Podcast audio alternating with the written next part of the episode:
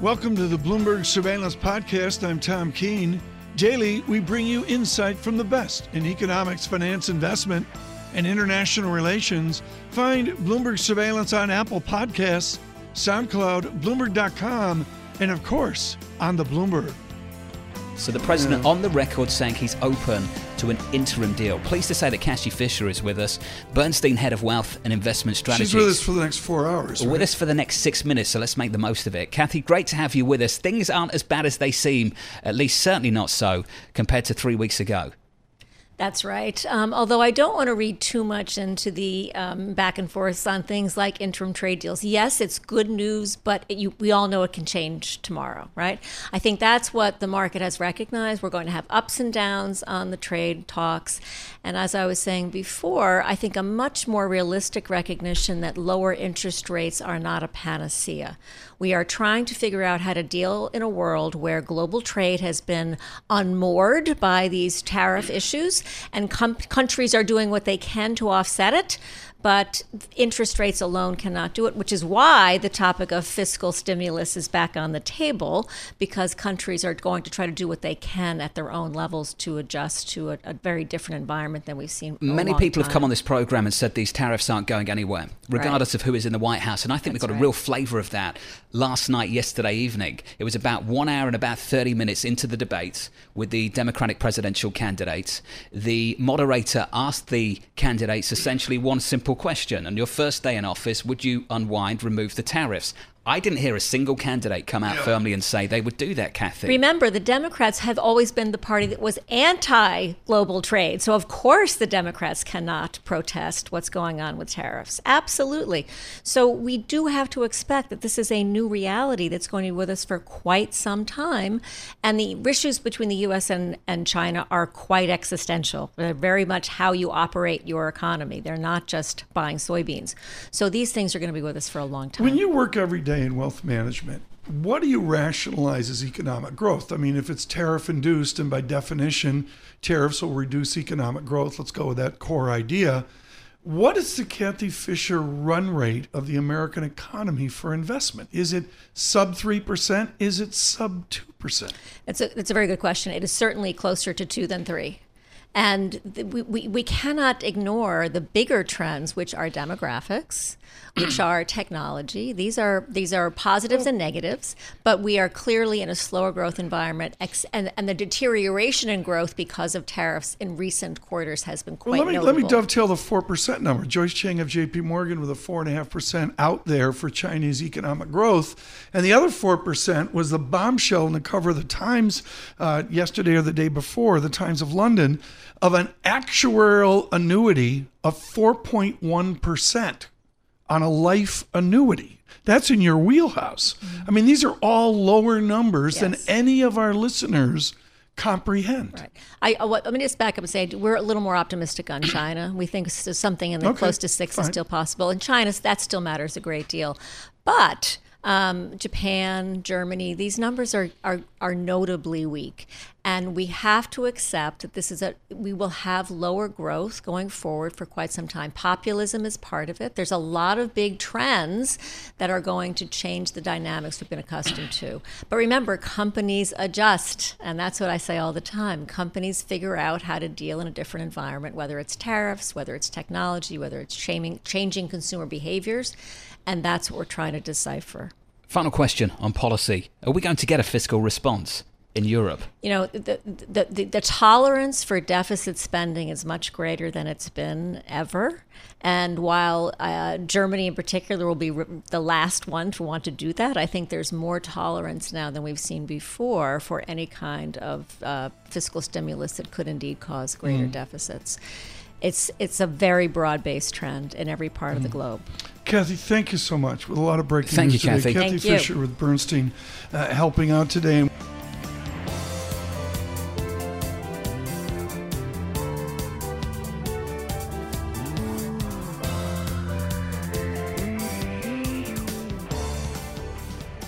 We've had a lot of news flow, and particularly on Europe, so we are advantaged with Meredith Sumpter of Eurasia Group to go right to China, right to trade. And we can do this with their definitive knowledge of domestic China and particularly how language is perceived. What will be the domestic language, Meredith Sumpter, of the idea they're going to let soybeans and much needed pork into China? How does that play in the Chinese press? Great question, Tom. Well, certainly Xi Jinping will position this as providing relief to China's domestic market, more so than any sort of concession that he's looking to to provide to President Trump.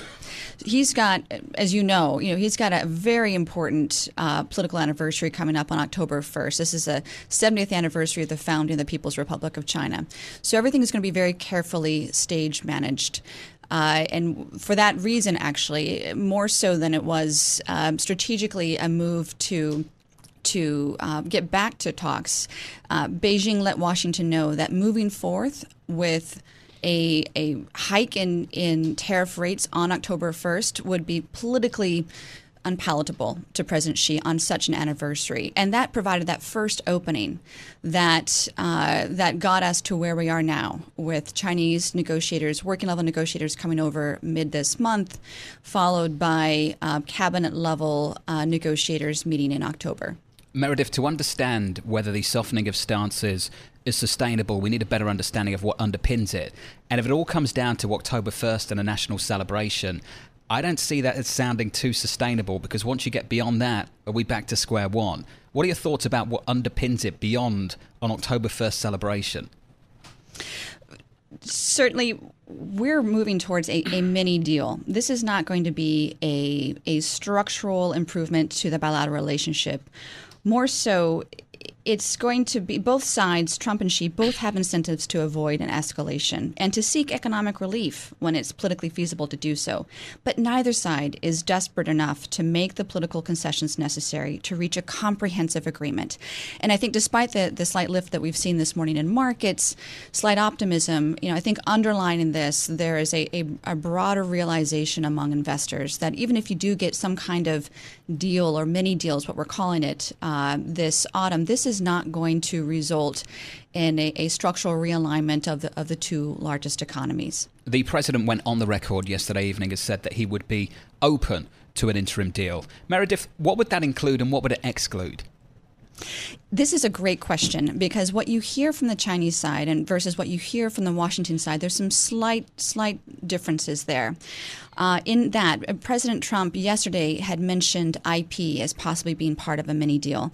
In order for Beijing to agree to any kind of significant IP concessions, they would expect that President Trump would not just delay onward tariff escalation, but actually roll back some existing tariffs, which is something that we judge at this stage yeah. President Trump is, is not interested in, in moving forth with. But you know, again, uh, the the uptick in ag purchases in exchange for yeah. a delay of onward tariff escalation and maybe some a few licenses given to Huawei, uh, that's pretty much what we expect. Right. Meredith, we learned last night that the Democrats and Republicans, or at least the Democrats and President Trump, I should say, are on the same page against China, doubtful of any trade fairness and reciprocity uh, as well. For the Communist Party in China that Mr. Xi has to attend to for the 70th anniversary, is the Communist Party all on the same page? I mean, does he have sort of a national uniform mistrust, as does the president?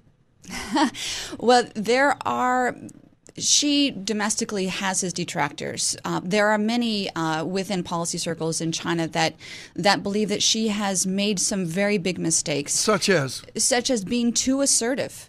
Uh, being too confident, coming out and being too aggressive uh, in its its its aims for global leadership, but also its plans for for made in China uh, and moving aggressively in ways that not just put the U.S. Uh, gave the U.S. pause, but also other major trading uh, p- uh, partners pause. So there's some criticism there, but this is what trumps that criticism, is that when you have an outside power that is looking to, in, in, Beijing's views, gang up on China and force China to, to make moves that Xi Jinping is saying is going to undermine that country's ability to transform its economy in a way that is suitable only to China.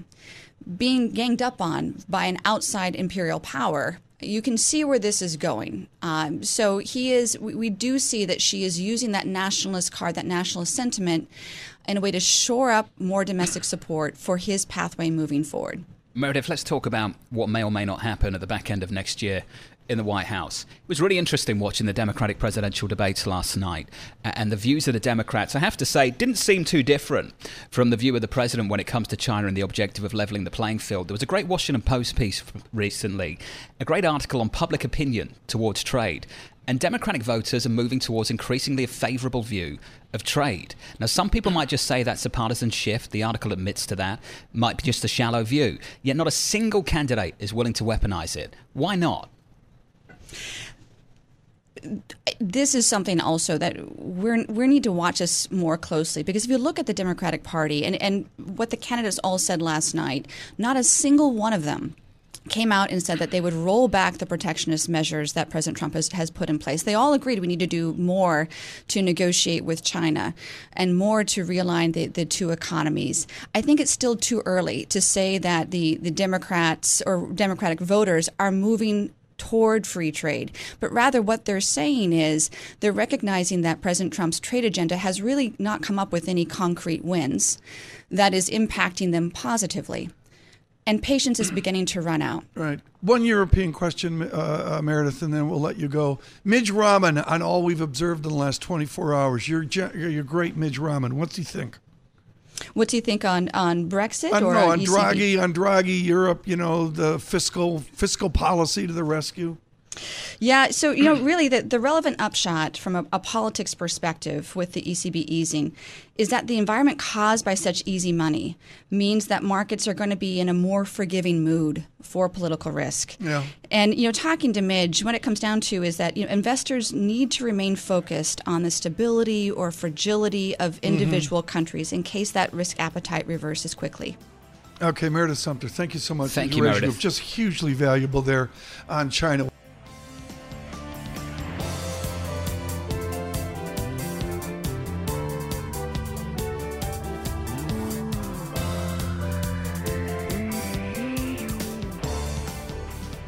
Want to bring in Simon? I would love to. French? Love to get his reaction to I the called data him we've once just Simon seen. Panmure, but that didn't quite clearly not his name. Simon French of Panmure yes. Gordon, the chief economist over there, joining us out of London. Simon, your view on the data that just dropped a minute or so ago? I think you're right to focus on the inflationary aspect of that. It's, um, I think markets had a bit of a shock, didn't they, yesterday with the core CPI print and the, at least on the three-month annualized, breaking north of three percent. So that caused some anxiety.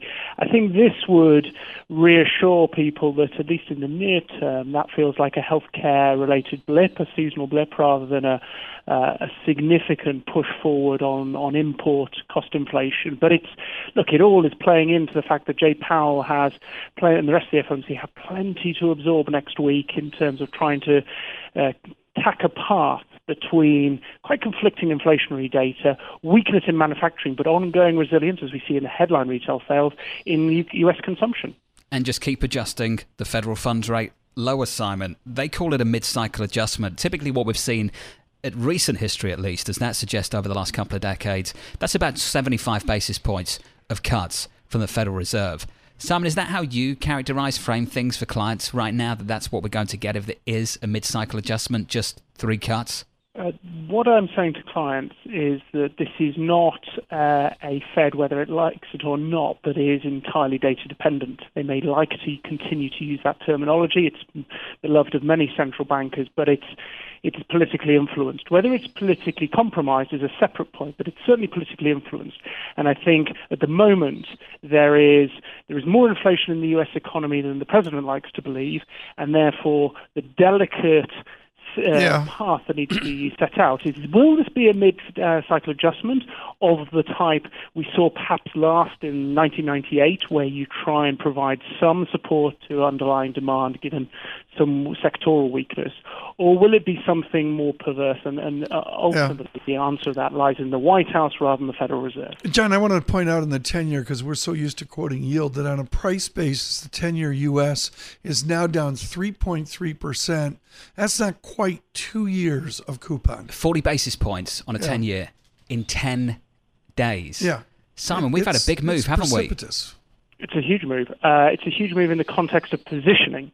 And I think that's key here is that what you're seeing in terms of uh, the kind of outperformance of value versus momentum or in equities, which has been triggered by a reassessment on the bond market, means that positioning was very much skewed towards. Right. I mean, I lost count of the number of uh, analyst notes that came out sort of talking about potential 0% 10 year treasury. They, they came out in a flurry, didn't they? Yeah. Now, if your positioning is set up for that, and then you recognize that it is not that simple, then you have to do somewhat of a handbrake turn. And I think that is what we're now seeing in terms of the price Yeah. action on uh, the 10 year rather than just looking at the yields. Simon, very quickly here, I've got one European question. How did Madame Lagarde's job change yesterday? I mean, what does she do November 1 and November 2 and November 3 off what we observed yesterday? I mean, great question. I think uh, the regional bank, uh, the governors, uh, national banks have, have alluded to this point during the last 24 hours. Madame Lagarde has been given a state-dependent uh, set of policies from Mario Draghi. That is his legacy, and he moved away from time-dependent forward guidance. Will she try Yeah. and pull back from that and say that things will change, or will she hold Yeah. that? That is the key element that she has to get across in the first couple of weeks. Well said. And John, I literally wrote down uh, in the heat of the press conference when he said time dependent is done. I can't remember the exact language, but really important concept there. Simon French of Panmure Gordon. Thank you, uh, Simon. the American economy. John, what do you think of the data? I mean, yields higher. Look, put it together with the data this week. Inflation came in a little bit hotter as well. It looks like the tone has improved around the trade story. I'm not sure how the mood music will adapt Gets the Federal Reserve decision next week. 2% plus GDP. Things just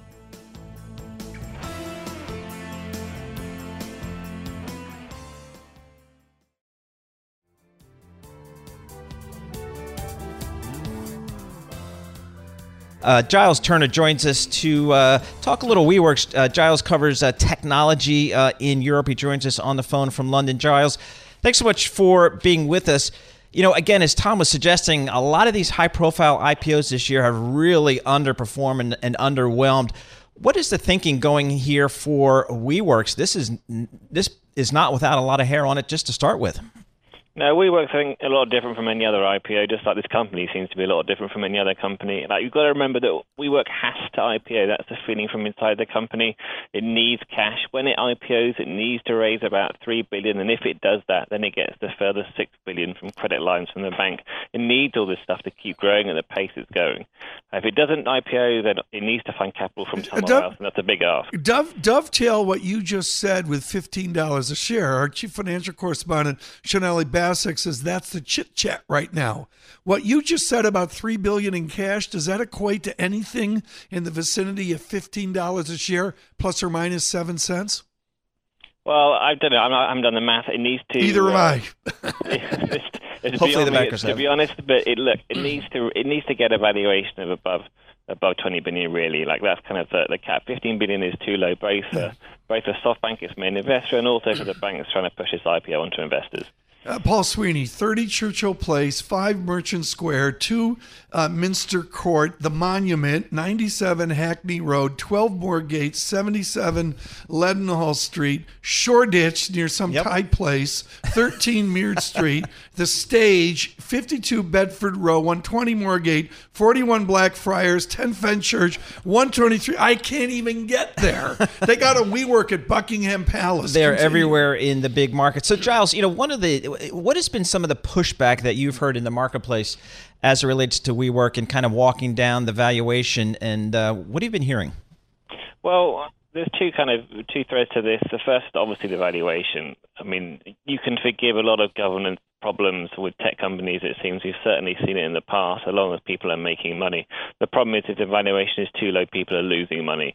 So no one really, you know, everyone will talk the talk about governance. We've seen today there's plenty of change in the governance structure, and investors obviously will make a big deal about this.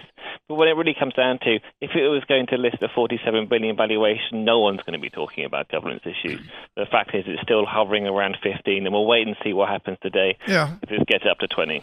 Full disclosure, number one poultry right next to where Giles Turner's coming from uh, at Queen Victoria Street as well. Giles, do the commercial landlords of London and New York and the other cities, is WeWork their friend?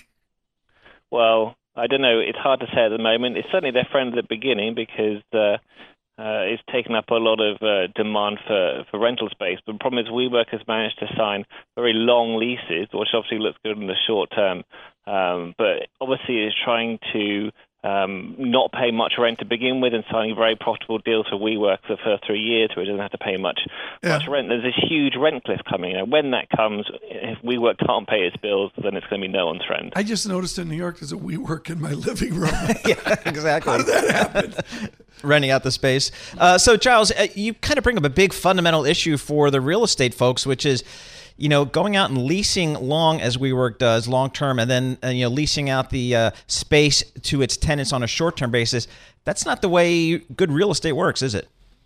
No, but that's the argument that WeWork's making. It's not going to be like every other company. Uh, the idea is that the, the attitude of people's work environment's changing. People don't want to do job, you know, jobs for life anymore. People are happy to work for startups, have to have high turnover. That's the, yeah. that's the argument is pushing. Very quickly, Giles, what happens Monday? I mean, they get through the weekend, everybody regroups. Are you waiting to hear in London or New York from SoftBank, or what's the next next? Yeah, I mean that'll be the key thing. I mean, what SoftBank thinks about this being one of its main shareholders is going to be key. Um, whether if it's happy with this, yeah. then, fine. I can expect it might get away at twenty. But if it's not, then there'll be more arguments to come over the weekend. I bet. Giles Turner, brilliant update. Thank you, thank you. Out of London as well. And we forget that the We Company uh, is uh, uh, truly international.